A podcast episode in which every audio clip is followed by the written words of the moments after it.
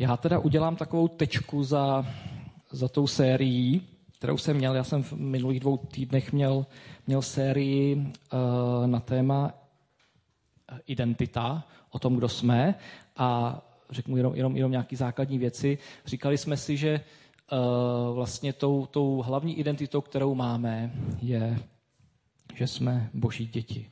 Že můžeme mít spoustu identit, někam jsme se zařadili v životě podle toho, kde jsme se, kam jsme se, komu jsme se narodili, nebo pro co jsme se rozhodli, kde, kde žijeme a tak dále.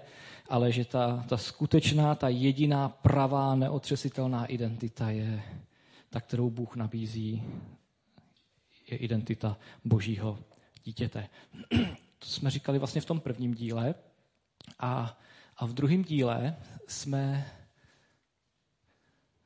jsme mluvili o tom, že tu identitu opravdu potřebujeme vědět a znát ji eh, z toho důvodu, protože přijdou různé pochybnosti a spochybňování a tlaky na tu naši identitu. A, a minule jsme si tady četli různé příběhy, vlastně to, co zažíval pán Ježíš, co všechno vlastně mu tam bylo vytýkáno nebo spochybňováno. Četli jsme tady různý příběhy, uh, jo, že, že se baví s někým, s kým se nemá bavit a že dělá někdy věci v době, kdy se to nemá dělat a že, že někdy dělá to, co se nemá dělat, anebo naopak uh, nedělá to, co se má dělat. A, a kdyby pán Ježíš jakoby neměl jistotu v tom, kdo je, tak, tak by asi, asi, asi skončil, protože by ty tlaky a ty pochybnosti prostě nedokázal sníst, protože by měl pocit, že všechno vlastně dělá blbě. Ale, ale, ale on věděl, že to dělá dobře, protože věděl, kdo je a kam, kam jde. A, a dneska bych na to chtěl trošku navázat vlastně v tom, co, co, to všechno, vychází, co všechno vychází z toho eh, poznání té pravé identity. Tak jsem to nazval úplně lapidárně. Chápeš proč? Hmm? Víte co, když uh, ti farizeové vlastně vytýkají Ježíšovi tady ty různé věci, tak uh, si všimněte, že to je vždycky taková věc, že, že oni se jako svázali uh, různýma pravidlama, kterými chtěli svázat i ty druhý, protože to jsou pravidla, o kterých si mysleli, že, že se Bohu líbí. Jo? Že vlastně ty jejich pravidla, tak jak to oni chápali, ty vlastně oni vycházeli, oni jako neměli zlej úmysl, ale oni ty pravidla, který, který řešili, vycházeli z toho, uh, jaký si mysleli, že je, že je Bůh. Víte, ale tady to svázání se pravidlama, to je vlastně znak klasického, jako jenom náboženského života, jenom něčeho, co je prostě, prostě jenom, jenom, jenom na oko. Jo. Je to úplně typická věc, vždycky to poznáte úplně podle jednoho krásného znaku, je, že pravidlo se povýší nad, nad lásku jo, a nad, nad lásku k lidem proto je vždycky jakoby mě úplně jako uh, úplně jako trápí, když si s tím, že někde třeba bohužel u svědků Jehovových, když prostě někdo odpadne třeba z rodiny, od, od té víry odejde, tak už rodina ho odřízne, prostě už se s ním nebaví a tak dále. To jsou prostě takový typický projevy toho, když já nějaký pravidlo povýším nad, nad lásku. Protože člověk vlastně není důležitý, důležitý je Bůh, který má nějaký systémy a nějaký, nějaký úkony. A všimněte si, když ti farizeové tam útočí na Ježíše nebo na, na ty učedníky, tak tam nikdy nikomu nevytýkají něco jako ty jsi neodpustil, ty jsi neměl lásku k druhým, ty jsi byl pišnej. Nikdy nic takového. Uh, já si vzpomínám, když jsem kdysi čet Robinsona Crusoa, tam chudák na tom ostrově se snažil přežít a napadlo ho, že by si mohl ulovit buď nějakou želvu, anebo pak nějaký želvý vejce, kterým by se mohl živit. A to bylo strašně zajímavé, že oni vždycky, to byly nějaký morský želvy, které vždycky vyplavali z toho moře a on vždycky chtěl nějak chytit, oni mu tam utíkali a tak dále. Ale pak zjistil jednu věc, že musí počkat, až oni vyjdou eh, do toho písku, tam si sednou a začnou klást vajíčka. A v té chvíli, kdy začnou klást vajíčka, tak pro ně úplně všechno skončí, jakoby, a soustředí se jenom na to kladení těch vajíček. To znamená, ten Robinson prostě buď mohl jít a tu želvu zabít, ona už předtím neutekla, anebo prostě mohl vybírat ty vajíčka, takže ona kládla ty vajíčka, on to prostě vybíral jedno za druhým, ona pak to prázdný prostě zasypala a vrátila se do moře. Jo, a takhle já si nějak představuju ten, jako čistě náboženský život, jo? že prostě něco děláš, nějaký úkony, ale vlastně nenese to žádný ovoce. Nic dobrýho to nepřináší. Jo? Protože společným jmenovatelem uh, tohohle vidění je prostě to, že je to hlavně o mně, víc než o Bohu. Já si prostě vyberu nějaký pravidla a dokonce jako ten kult, no, já dělat nemůžu, ale jako ten kulturista v posilovně si prostě přidává ty kila, když tam prostě jako bojujou na ten bench, kdo dá víc a tak. Jo, protože o tom, o tom to je prostě ještě si přidávat. Jo. A víte, člověk je takový svázaný a ztrácí takovou jako svobodu a vnitřní pokoj. Jo. A uh, člověk to taky pozná, že, že do tohohle spadnul tím, že vlastně má věčný neklid v srdci. Jo, ať, je, ať je klidný období nebo nějaký, nějaký těžký období v životě, tak pokud jsem k sobě upřímný, tak najednou mám pořád pochybnosti, jestli jsem dost dobrý. Můžu mít pochybnosti, jestli jsem spasený a tak dále. Ale uh, dokonce i pán Ježíš v nějakých situaci tam vytýká farizeům, že nedělají to, co mají. Jo? Farizeové vytýkali Ježíšovi, že třeba si já nevím, neměli ty obřadně ty ruce před, před obědem a tak dále. A já jsem tady našel dvě místa, kde, kde Ježíš vytýká farizeům, že oni nedělají to, co mají. Je to v Matoušovi, 23. Eh, kapitola, 23. verše. Běda vám, znalci písma a farizeové, pokrytci. Dáváte desátky z máty, kopru a kmínu, ale vynechali jste, co je nejdůležitější ze zákona. Spravedlnost, milosedenství, věrnost. Vnímáte ten rozdíl, jo? Farizej vyčítá, že si neumil, neumil ruce. On říká, vy jste vynechali spravedlnost, milosedenství a věrnost.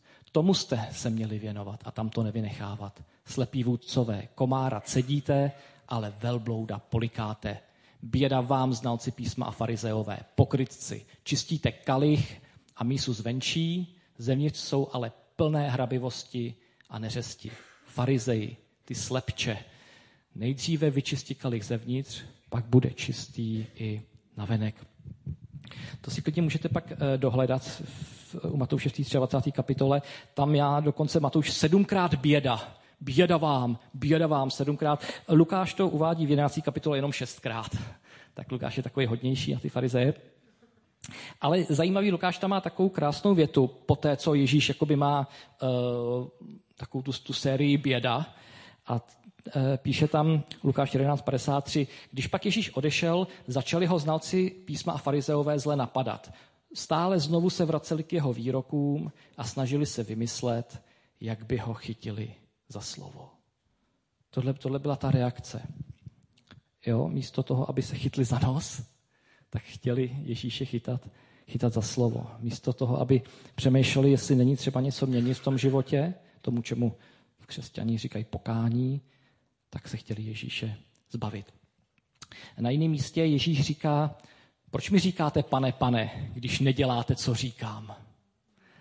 A Eh, víte, v jaké situaci to, eh, to říká Ježíš? Říká to po kázání nahoře.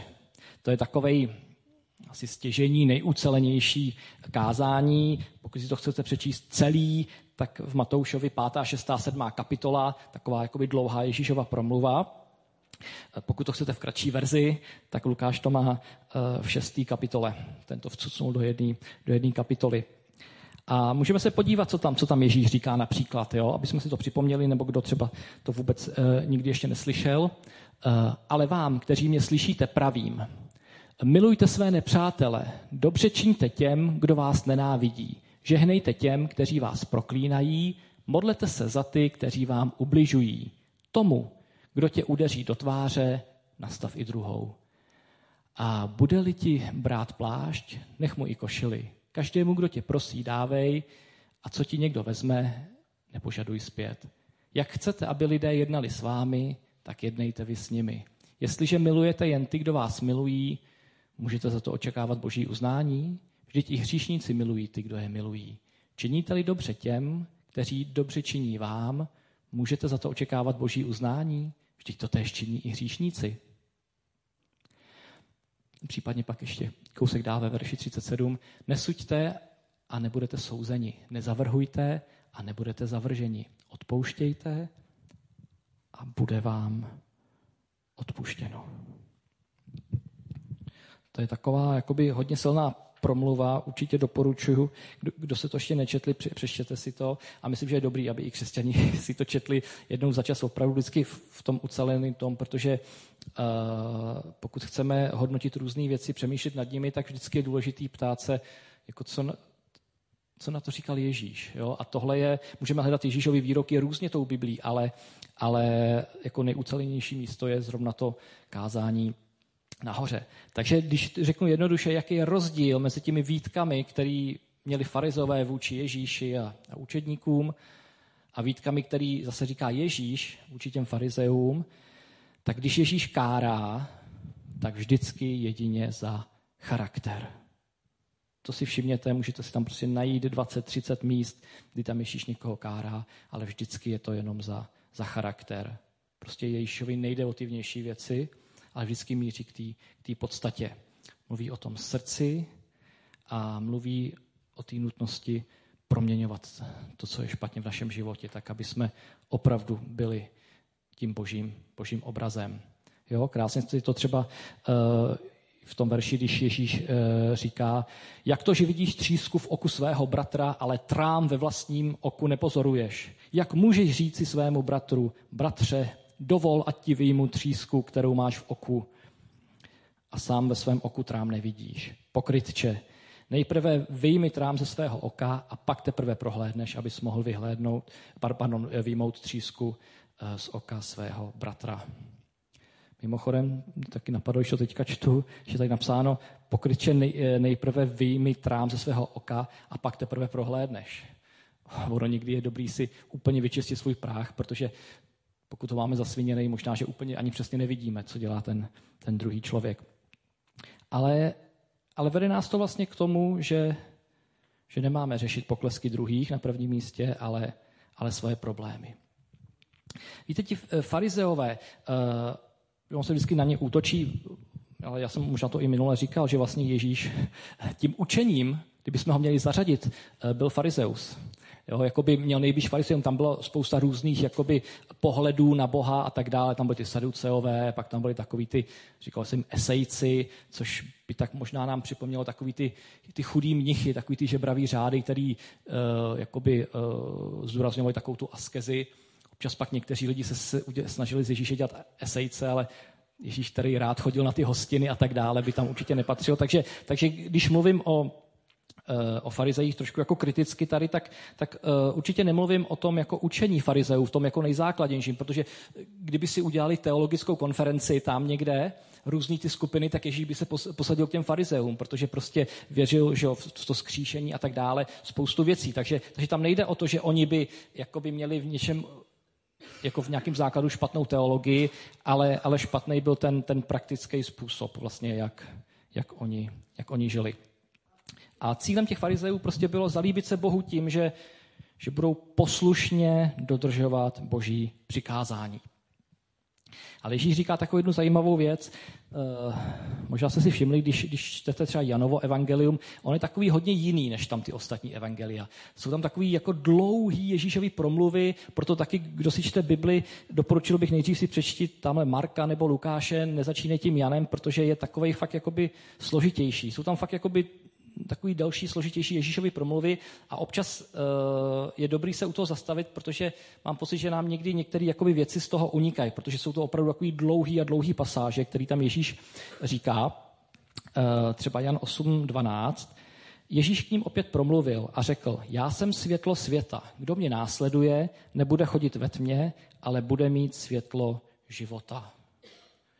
Farizeové mu řekli, ty vydáváš svědectví sám sobě, proto tvé svědectví není pravé. Všimněte si, oni jako vůbec nepřemýšlí nad tím, co třeba řek. Jo, já jsem světlo světa, ale, ale oni to okamžitě odrazili tím, že, že on je prostě někdo jiný. Protože oni nebyli schopni poznat tu jeho Ježíšovu pravou identitu. A to je vidět tady krásně dál. Ježíš jim odpověděl, i když vydávám svědectví sám sobě, moje svědectví je pravé, neboť vím, odkud jsem přišel a kam jdu. Vy nevíte, odkud přicházím a kam jdu. Vy soudíte podle zdání. A někdy možná, když čteme tady ty dlouhé pasáže, tak, tak nám tam některé prostě uh, drobnosti, nebo na první pohled drobnosti jakoby uh, unikají, ale tohle je naprosto klíčové sdělení. Ježíš jim říká, vy nevíte, odkud přicházím a kam jdu. Čili vy vůbec netušíte, kdo já jsem.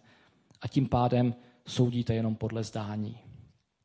A Ježíš pak dodává, já nesoudím nikoho. Ale jestliže přece soudím, je můj soud pravdivý, neboť nesoudím sám, ale se mnou i ten, který mě poslal. Jo, ty farizové chtěli být poslušní, chtěli dodržovat správně ta přikázání, ale Ježíš jim říká, ale jako nevíte, kdo jsem já?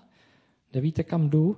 Tak vy máte jenom tu svoji disciplínu, ale ne, ne tu pravou poslušnost. Uh, na jiném místě tam Ježíš říká, ne každý, kdo mi říká pane, pane, vejde do Božího království, ale jenom ten, kdo plní vůli mého Otce. A to, to je přesně ono. Pokud nevím, kdo je Bůh, tak, tak já nemůžu plnit jeho vůli. Ale můžu říkat pane, pane. To, to mě nic nestojí. Jo? Takže uh, ta, ta skutečná poslušnost, ke který Ježíš chtěl, aby ty farizové došli, ta vychází z toho, že já vím, pro koho to dělám. Vím, kdo jsem já, samozřejmě, a vím, pro koho, pro koho to dělám. Kdo on je a jaký, jaký on je. Protože pak, pak pochopím, že, že Bůh je prostě součástí mojí identity. Když se říká, že jsem boží dítě, tak prostě je to ve mně. Jsme prostě spolu jedna společná identita. Jo, že v té lidské eh, poslušnosti jsi furt v napětí, jo? že eh, teď jsem selhal, nebo co když selžu a, a, a někdo mě potrestá a tak dále, nebo zavrhne, ale v té boží poslušnosti můžeš být uvolněný. Můžeš jít za Bohem svědomím, že někdy selžu, ale, ale já vždycky můžu najít cestu zpátky. A to mi přináší ten pokoj, který který vlastně bez Boha nikdy nemůžu být. Víte, eh, Ježíš, když mluví o přikázáních, tak v podstatě ty stovky přikázání smrsknul do dvou. To už tak vždycky otřepaná fráze se vždycky říká, ale je to, je to jako základ našeho praktického života. Jo? Eh, ty dvě přikázání miluj Boha a miluj lidi. Ale víte, eh, cílem není dodržovat tyhle přikázání. Cílem je žít tyhle přikázání. A to je zásadní rozdíl, protože dodržuju, když něco dodržuju, tak dodržuju něco, co je mi cizí. Co jsem nepřijal, že teda, jo, tak bych to měl dělat, ale nikdy jsem to nepřijal za svý. Ale pokud něco žiju, tak to mám v srdci. A to je ten základní rozdíl.